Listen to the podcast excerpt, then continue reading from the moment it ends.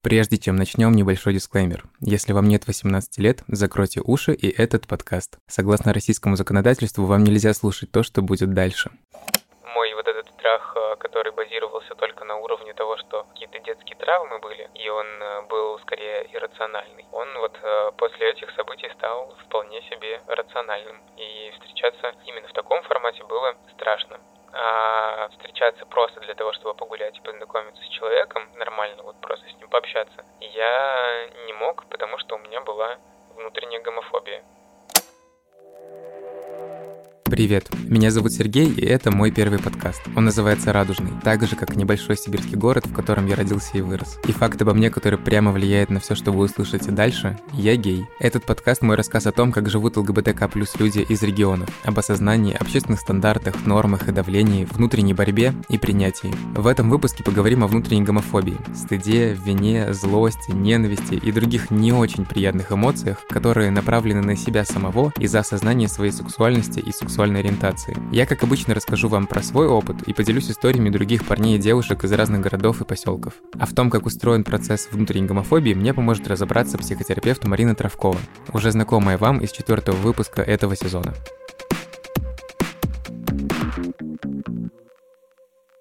Нет такого, что я всегда встречался только для формата One Night Stand. Не знаю, меня внезапно отпускало, и я мог довериться человеку и мог с ним пойти на свидание. И иногда вот получалось так, что эти парни становились моими парнями на какое-то время, там вот обычно это срок полтора года у меня. Когда я был там, я, естественно, не мог воспринять то, что у меня есть внутренняя гомофобия. И даже сейчас, на самом деле, вспоминая, мне кажется, что мне кто-то из людей, с кем я переписывался, такое мог даже писать. А я это воспринимал как э, скорее комплимент, что я гей-гомофоб есть как будто бы такой зазор, особенно в российском сознании, между гей и мужчина. У этого есть своя история, именно российская тоже, да, и она очень связана с культурой тюрем. Иерархия, которая в тюрьме выстраивалась, она происходила через сексуальное насилие и унижение которые, да, были на самом деле... Любое насилование, оно не про секс, оно про власть. И поэтому страх перед вот этим вообще гомосексуальным, сказать, да, взаимодействием прилепился, ну не скажу, что намертво, но во многом все еще, да, он прямо вот в сознании автоматически такой прокладывается какая-то дорожка к тому, что это страх быть опущенным. А потом еще это тоже отдельная интересная история, когда пошла прям какая-то как компания лет 15-10 назад, когда еще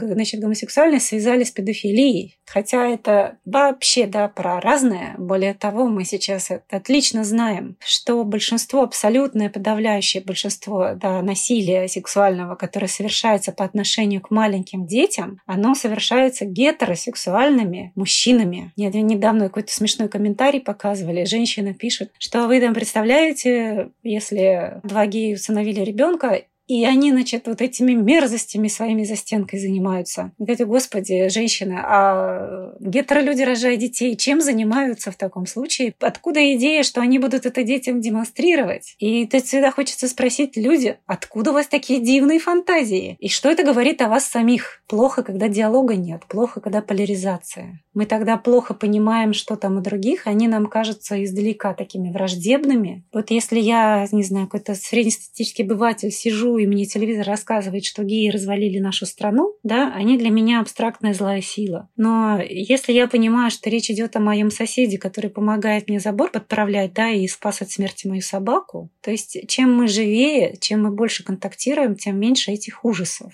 Опять же, тогда не было приложений для знакомств. У меня был аккаунт на Мамби, был еще какой-то сайт, я не помню, как он назывался. В этих профилях у меня было написано, что я гей-гомофоб. То есть это был момент, когда я уже начинал себя принимать, но, видимо, какой-то такой торг. Я, видимо, да, люблю парней, но я не из вот этих вот всех, кого вы не любите. Ну, как бы понятно, что я отрицал от себя все стереотипное, писал в этих аккаунтах, что я ненавижу манерных, я сам не манерный, э, я ненавижу тех, кто красится, я ненавижу тех, кто надевает парики, я ненавижу все, что может хоть как-то относиться к какой-то квир-культуре. У меня с любой атрибутикой, которая относится к ЛГБТ, была проблема. Я не мог воспринимать флаг, а мне было неприятно, стыдно вообще. Ну, короче, не показывайте мне его, ну, никак не хочу себя вообще видеть рядом с этим. И считал, что я очень вообще классный. Всем вообще вот нужно на меня равняться на самом деле. Если бы все геи были как я, у нас бы не было проблем. А вот из-за таких дрэк-квин, которые ходят в клубах и устраивают вечеринки, вот из-за таких, э, как вы, у нас проблемы. Потому что вас не любят, а из-за того, что вас не любят, не любят меня. Очень тупая логическая цепочка,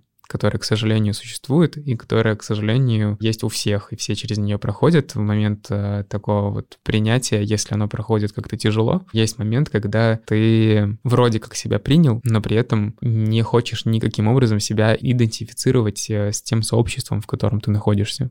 Очень многие, если не все ЛГБТ-персоны, сталкиваются с внутренней гомо, би, транс и прочими фобиями, ненавистью к себе и стыдом. Поэтому, пройдя весь этот опыт, довольно странно слышать снисходительные комментарии вроде «Ну, это их выбор, пусть живут как хотят, давайте их просто не будем трогать». Ребят, такой себе выбор. Уже в Москве я познакомился с Антоном, специальным корреспондентом журнала «Wonderzine» и редактором «Открытых». Он родился в поселке в Калининградской области, и его история того периода очень похожа на мою я мало похож на образец маскулинности, и в целом я думаю, что в любой промежуток моей жизни можно было бы догадаться, что я гей. Я сейчас захожу на тонкий лед таких э, стереотипов про то, что геи обязательно миловидные, манерные. Но, к сожалению, в моем случае этот стереотип работал абсолютно на 100%. И для того, чтобы не становиться заложником этого стереотипа, приходилось что-то вытворять с собой. В э, реальность жизни в поселках городского типа в России такова, что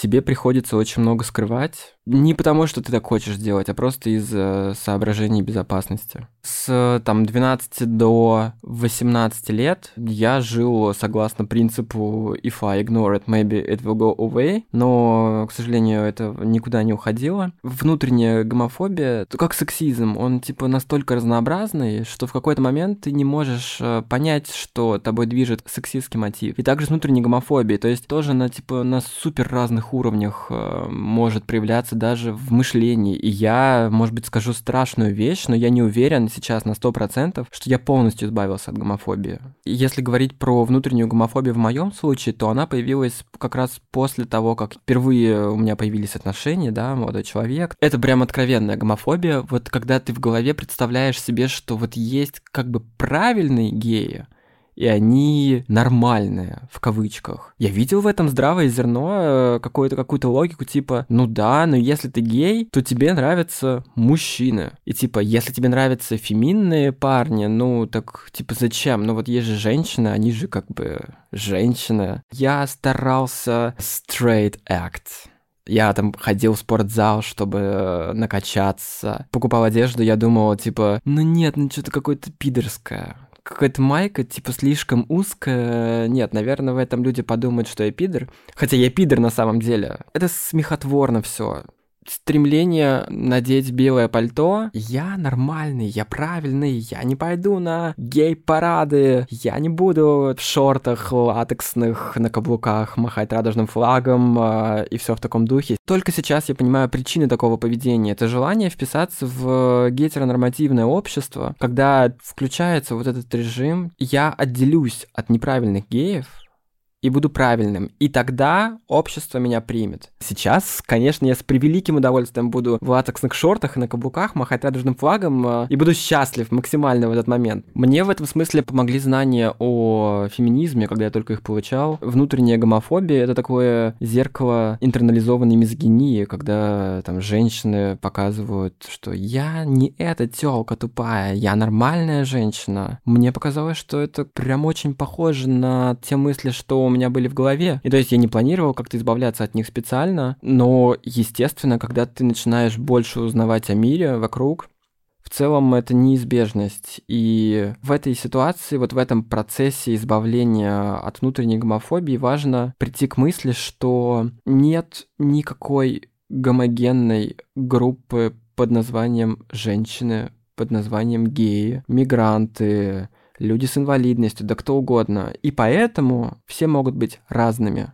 мир не вращается вокруг тебя, ну, грубо говоря. Попытка слиться с нормальной частью общества — это путь в никуда, по-моему, потому что ты никогда не будешь нравиться всем людям. Нет конечной точки, нет э, пункта назначения. Вот, и если ты в нем окажешься, то тебе это что-то даст или тебе это что-то будет гарантировать, что ты, значит, не столкнешься с гомофобией, если ты будешь правильным геем. Но нет, это булшит. Ты можешь столкнуться с гомофобией, будучи там самым правильным, распрекрасным геем на планете Земля. И, короче говоря, нужно просто ставить всегда в центр себя, свои желания, свои интересы. Будут люди, которые тебя примут таким или такой, какая ты есть. А все те, кто не примут, это их личные проблемы. И ты не несешь за это никакой ответственности. Что как бы сейчас можно сделать с опытом внутренней гомофобии, мне кажется. Не стесняться говорить про него и говорить другим людям, это нормально, потому что мы не существуем в вакууме. Мы живем в гомофобном обществе, которое заставляет нас так думать. В случае с гомофобией мы не рождаемся гомофобами. Гомофобами становятся люди. Это освобождает тебя. Это ощущение можно сравнить, не буду точнее говорить какие-то громкие фразы, что типа вот раньше э, там я был в какой-то тюрьме собственного сознания, а сейчас я из нее вышел, но какое-то ощущение клетки и выхода из этой клетки, оно все равно есть. И вообще безоценочное суждение — это круто. Ты разрешаешь себе не вписываться в чужие ожидания, и ты разрешаешь другим людям не вписываться в твои ожидания.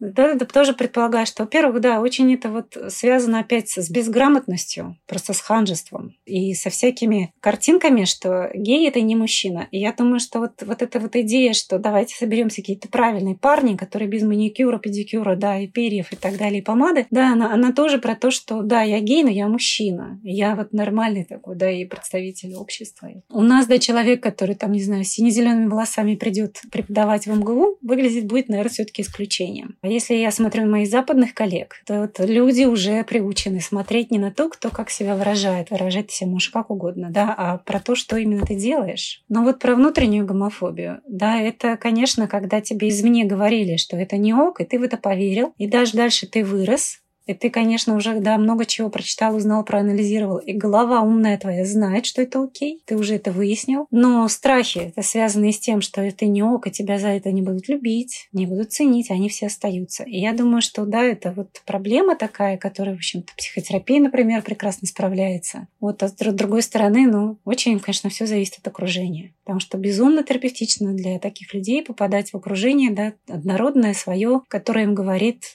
тоже такие, и мы себя ущербными не считаем.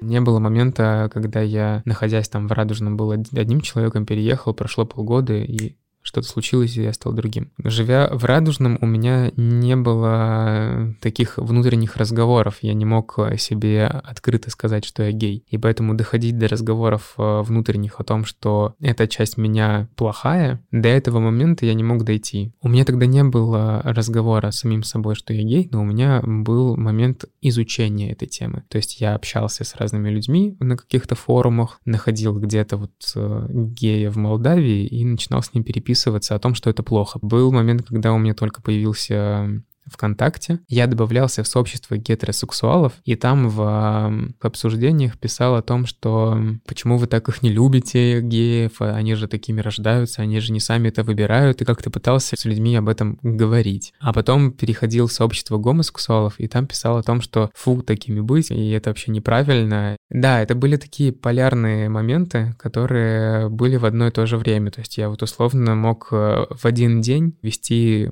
два обсуждения в э, двух каналах с совершенно полярными точками зрения. А потом, э, переписываясь с разными вот этими мужчинами или парнями в Аське, в разговоре с ними, они меня аргументами нормально переубеждали в том, что, ну, вообще-то это нормально. Ну, то есть давали мне какие-то аргументы, через которые мне становилось проще. Там просто еще было связано с тем, что у меня же не было никакого сексуального воспитания, и мне казалось, что в тот период жизни. Я думал о том, что мастурбировать — это грех, э, нельзя этого делать, и себя сдерживал от этого. И в переписках с этими парнями Васьки я в том числе говорил и про это, про то, что, во-первых, это грех само по себе, а во-вторых, грех еще и думать в этот момент про мужчин, что двойное вообще, двойной билетик в ад. И мне тогда вот в аргументах э, ребята объясняли, что вообще-то это, ну, для здоровья полезно мужского, поэтому зачем так себя насиловать? Следующий герой этого выпуска — Дима. Он родился и вырос в Самаре. В детстве Дима не интересовался отношениями и не особо задумывался о своих предпочтениях.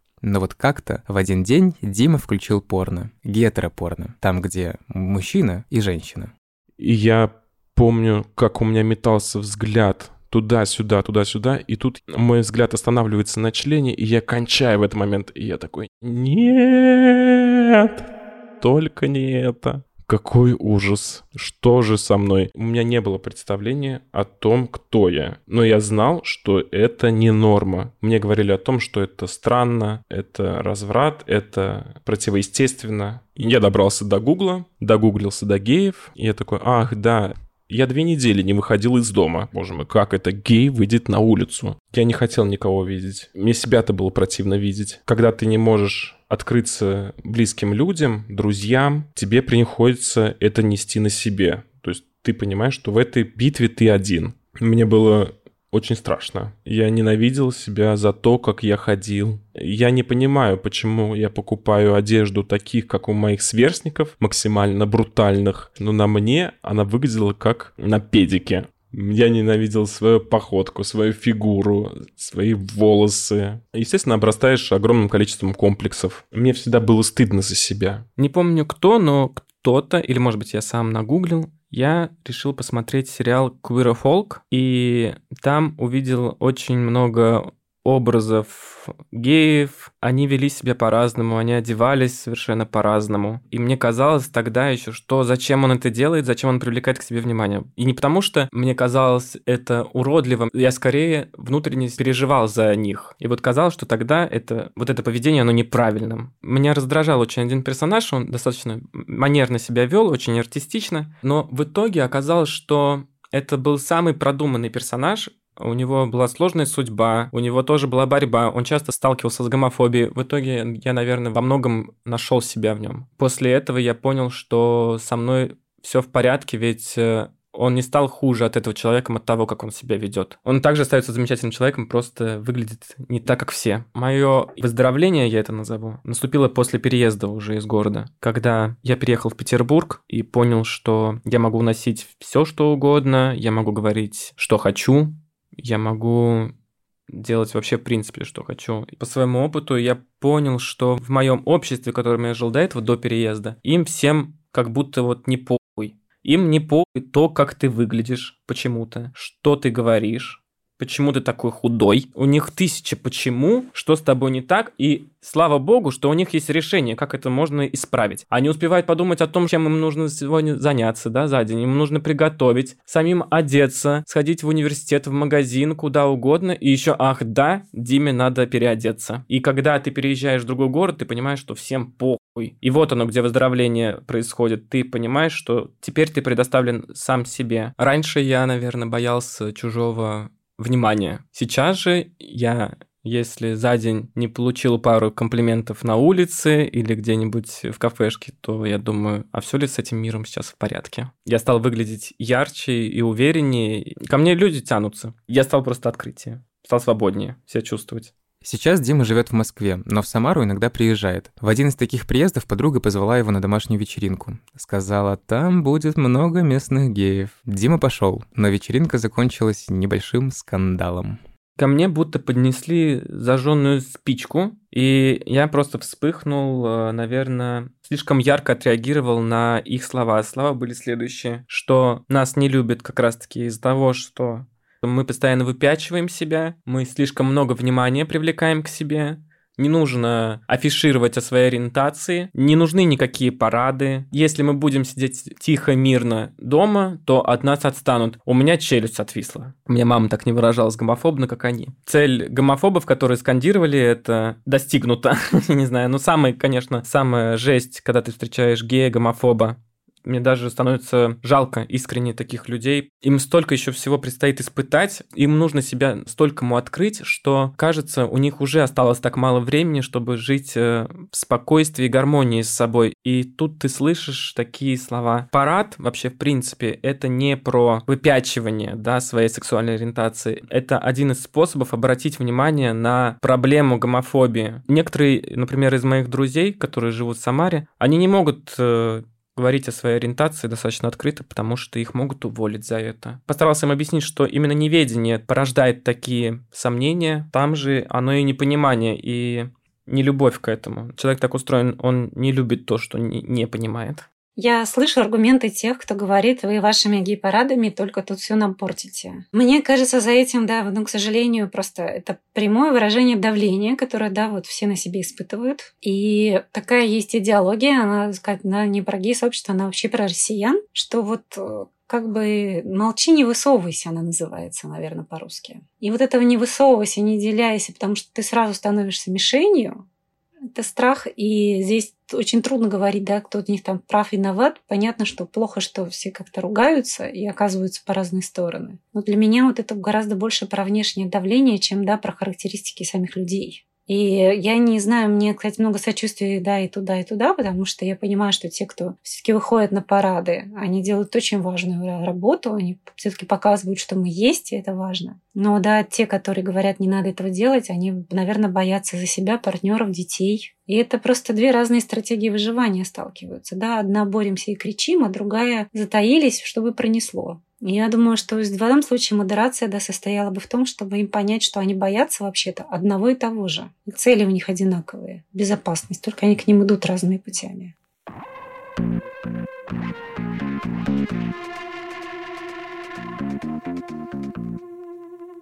Среди геев, близких друзей у меня нет. Понятно, что знакомство, когда ты явный и рьяно всем высказываешь, что ты гей-гомофоб, и что ты вообще как бы гей, но на самом деле нет, нормальных здоровых знакомств у тебя не будет. И я себя пытаясь как бы отделить от э, общества, отделял от э, любой э, компании геев. Я не могу сказать, плохо это или хорошо, ну, то есть у меня нет компании такой вот как бы друзей геев, у меня сейчас нет большой какой-то компании, в которой я мог бы прийти и там из серии типа «Хей, мои лучшие друзья, поехали куда-то в отпуск вместе». Нет, я как-то не переживаюсь, у меня не получается. Я не знаю, вот последний раз у меня была какая-то компания, с которой я так общался год, но в итоге я не могу почувствовать с ними контакт, я не могу им открыться, я не могу им довериться, и вот ну, не получается у меня. То есть я имею в виду своих ровесников, каких-то, как условно, университетская движуха, университетская компания, квир-тусовки у меня не было. И на самом деле вот это вот желание разложить какие-то коробочки, здесь левые, здесь правые, здесь, да, здесь такие, здесь такие, здесь зеленые, здесь красные, здесь оранжевые. Вот это вот все, оно про такое, чтобы мир стал попроще. Нам нравится типизировать да, мы понимаем, есть много ритуалов социальных, если это мужчина или женщина, какого возраста, да, как он одет, и там, кто он по отношению к нам, мы, да, соответственно, задается всегда какой-то тон общения. И здесь еще надо сказать, что мы в целом как общество, мы подустали, от многого подустали, вообще устали. И чем сложнее нам экономически и психологически, тем больше нам хочется проявлять поведение свой-чужой. Гендеров на Земле 7 миллиардов. Я боюсь, что такого прям абсолютного гендерного равенства мы никогда не достигнем. Да? Всегда будут разные старты, разные возможности, разные физические. Мы же все разные. В общем, этим-то и интересно, наверное. Я постоянно шучу, что однажды в детстве я попросил Деда Мороза сделать меня особенным. Он сделал меня педиком. Это Артём. Он вырос в Геленджике, где в 12 лет осознал свою гомосексуальность и решил, что никогда никому об этом не расскажет. Дальше было долгое и сложное принятие себя и, конечно же, внутренняя гомофобия. Вот что он рассказывает о своем опыте. Интересно, что внутренняя гомофобия проявлялась еще и в трансфобии. Никаких э, трансинклюзивных людей в моем сознании вообще тогда не было. Они даже не допускались. То есть, как такое может быть? Очень важный момент про внутреннюю гомофобию, которая была очень сильно связана с внутренней мизогинией. То есть, я не позволял себе никаких э, женских, женственных, точнее, наверное, как-то так, черт характера. Или там, знаешь, когда голос немножко выше становится в какие-то моменты. Внутри я такой, господи, Артем, что ты делаешь? Давай, включи грубый голос. Классно, что ты напомнил про стыд, потому что он меня сопровождал на протяжении всей жизни в огромном количестве. Точно так же он присутствовал сто процентов, когда я встречал своего манерного одноклассника. То есть я думаю, а почему ты со мной разговариваешь при людях? И а вдруг меня сейчас спалят вместе с тобой? То есть э, давай-ка мы отойдем в сторону и там поговорим. Я не скажу, что это закончилось, потому что я до сих пор знаю, что есть некая часть внутренней гомофобии во мне, которая, возможно, даже никогда из меня не уйдет. Я вырос в гетеронормативном обществе, я вырос в обществе, где меня ненавидят, где постоянно пытались исправить, даже сами того не осознавая, и называли вторым сортом, что структура личности уже сформировалась вот на этом базисном уровне. Но сейчас намного легче жить, и это все закончилось, опять же, где-то в... По большей части закончилось в начале сентября 2020 года. И сейчас мне вот действительно классно и комфортно. Я, наконец-то, выстроил круг людей, с которыми я максимально много общаюсь. Все в курсе меня, моей гомосексуальности. Всем окей, все принимают. То есть так, как должно было быть изначально, но почему-то не случилось. Вот.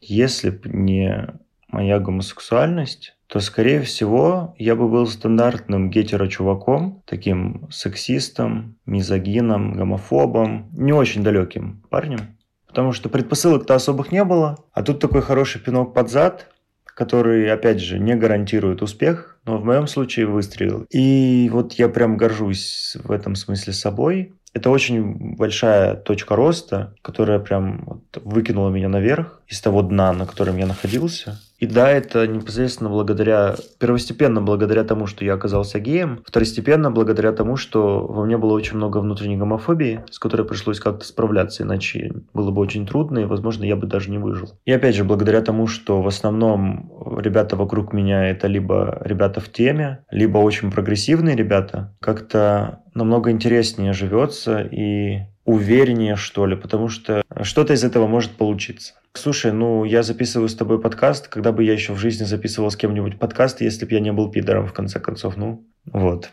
Горжусь собой.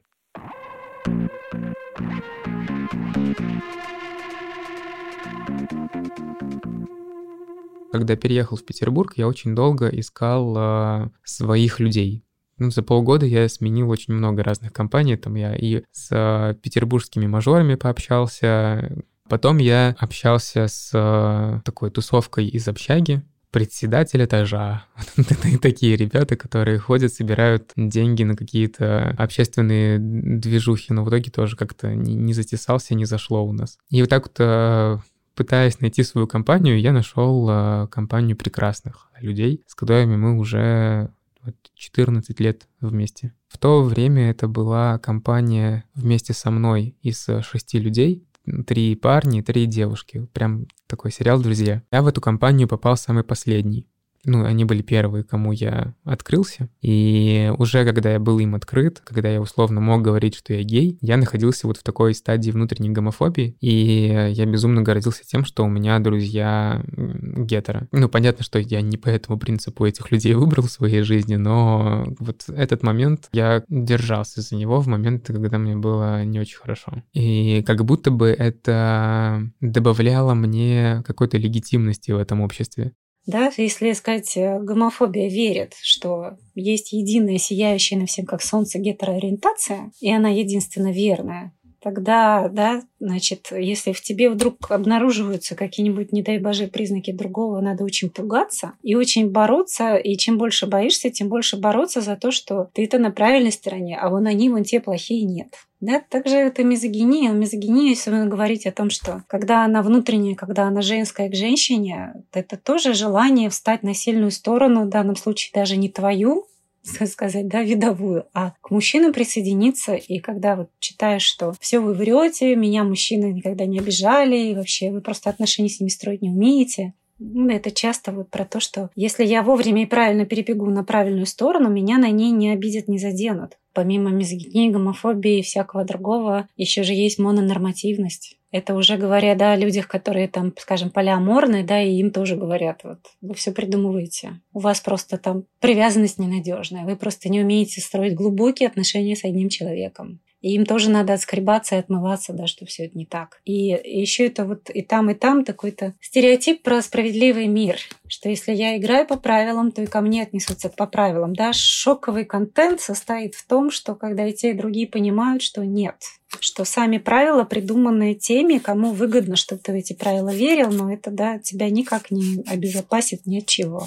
Когда я планировал этот выпуск, мне хотелось показать, что внутренняя гомофобия не появляется из ниоткуда, и что она только часть более широкого круга проблем, связанных с осуждением. Мизогиния, сладшейминг, гомофобия, непринятие открытых отношений и полиамории – все это продукт гетеронормативного, моногамного, патриархального общества. Как раз с этим и столкнулась Алина, авторка телеграм-канала Алина Море. Она родилась и выросла в Казани, и в какой-то момент осознала свою пансексуальность. А потом, спустя время, уже будучи в браке, Алина начала пробовать полиаморный формат отношений вот это вот сочетание какого-то внутренней фанфобии и сладшейминга вечного, оно где-то все время во мне, потому что, в принципе, я люблю заниматься сексом, и вообще для меня секс — это такая тема довольно, ну, довольно простая. И полиаморов, и пансексуалов за это как раз все время шеймят, что вот, вам лишь бы все время, вы вообще придумали красивые слова для оправдания своего и, значит, ходите с этим и трясете своими безграничными возможностями относительно своей сексуальности. Ну, с этим не всегда комфортно жить. Ну, то есть все время приходится оправдываться за то, что ты любишь секс. У меня довольно такие традиционные родители. Они всегда мне говорили, что секс только когда, ну, только там с мужчиной, за которого ты собираешься замуж обязательно. Я очень боялась своих родителей, поэтому до того, как я уехала из Казани, в общем, до этого момента я, в принципе, не занималась сексом, хотя очень хотелось. Я дождалась, пока я поступила в университет, переехала, и тогда тоже периодически возникали такие вещи, как самобичевание на тему того, что я часто меняю сексуальных партнеров, что мне постоянно казалось, что вот нужно успокоиться на этот счет. Я не могу сказать, что я себя больше винила за секс с мужчинами или за секс с женщинами. Но есть вообще у бисексуальности и у пансексуальности такая штука. Ну, то есть ты большое давление чувствуешь от э, вот этого гетеромира. Ну да, мне было одинаково как бы неудобно заниматься сексом и с мужчинами, и с женщинами. Я одинаково себя винила за это. У меня было несколько эпизодов, когда мне нравились девушки, и да, я очень хорошо чувствовала, что это что-то супер неправильное, и нужно от этого как можно быстрее отказаться. В этот момент я чувствовала, что я как будто бы очень сильно обманываю себя. То есть ты себе говоришь, что но тебе человек нравится, но ты себе говоришь, что это там плохо, это неправильно, потому что вот э, мир работает по-другому, и вообще, что ты, наверное, с тобой что-то не в порядке. У меня примерно один и тот же паттерн сохранялся всегда. Я не плакала, конечно, в подушку, но вот это вот ощущение там после какого-нибудь one night stand на утром, то есть тебе было хорошо и вообще очень замечательно, ты провела время. Я просто чувствовала себя на следующий день вот такое давящее ощущение стыда, когда тебе хочется просто залезть под стол, спрятаться, как будто весь мир на тебя смотрит и тебя осуждает. Ну и внутренне, ну у меня происходила такая трансформация, когда я, в принципе, начала осознавать, что, ну да, патриархат существует, и с этим миром что-то не так. Я вообще в себе заметила, что я, например, когда читаю какую-то статью, я, например, в моей голове сразу голос мужчины. Я почему-то уверена, что автор мужчина. Ну, естественно, это отражается на внутренней мизогинии тоже. Что ты всегда немножечко принижаешь свои заслуги, причем это происходит часто не очень осознанно.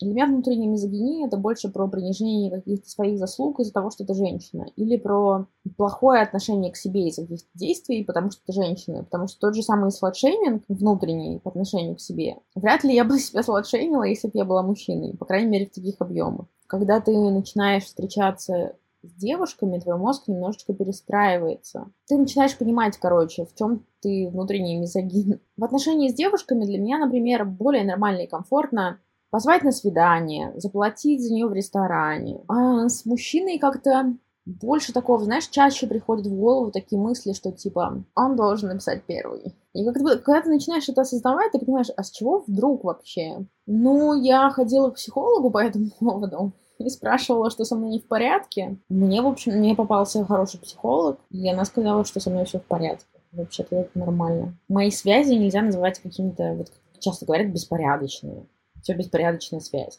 Ты каждый раз выбираешь человека все равно. У меня очень сильно поменялся круг общения. Ну, тут сложно уже не поговорить о полиамории, потому что это полиаморная тусовка. Ну, я нахожусь в той ее части, где находится множество секс-позитивных людей. И там действительно для всех это нормально, и ничего странного в этом нет. Какая-то такая открытость, прямой диалог относительно секса и сексуальных взаимодействий. Он очень круто мне помог, и мне в такой атмосфере очень комфортно. Если, да, вопрос э, про то, что как тому, кто себя не любит, не любит геев себе, как ему, сказать, себя принять, конечно, здесь, наверное, первую роль важную, да, играет все-таки информирование, да, что сексуальные ориентации ненормальными не бывают для нас всех гораздо критичнее оказаться вообще без да, вот какого-то отклика на себя. Даже если этот отклик негативный, да, мы все равно выберем его, чем полное безмолвие. Поэтому людям, которые во враждебной среде, им тяжело, им, да, они не могут от нее уйти, отказаться, она их все равно пропитывает. Поэтому важно, да, найти своих найти своих, те, кто тебе скажет, что ты окей, да, и расскажут про себя, и вот и видит, что другие такие тоже есть, ты такой не один, и имеешь право таким быть.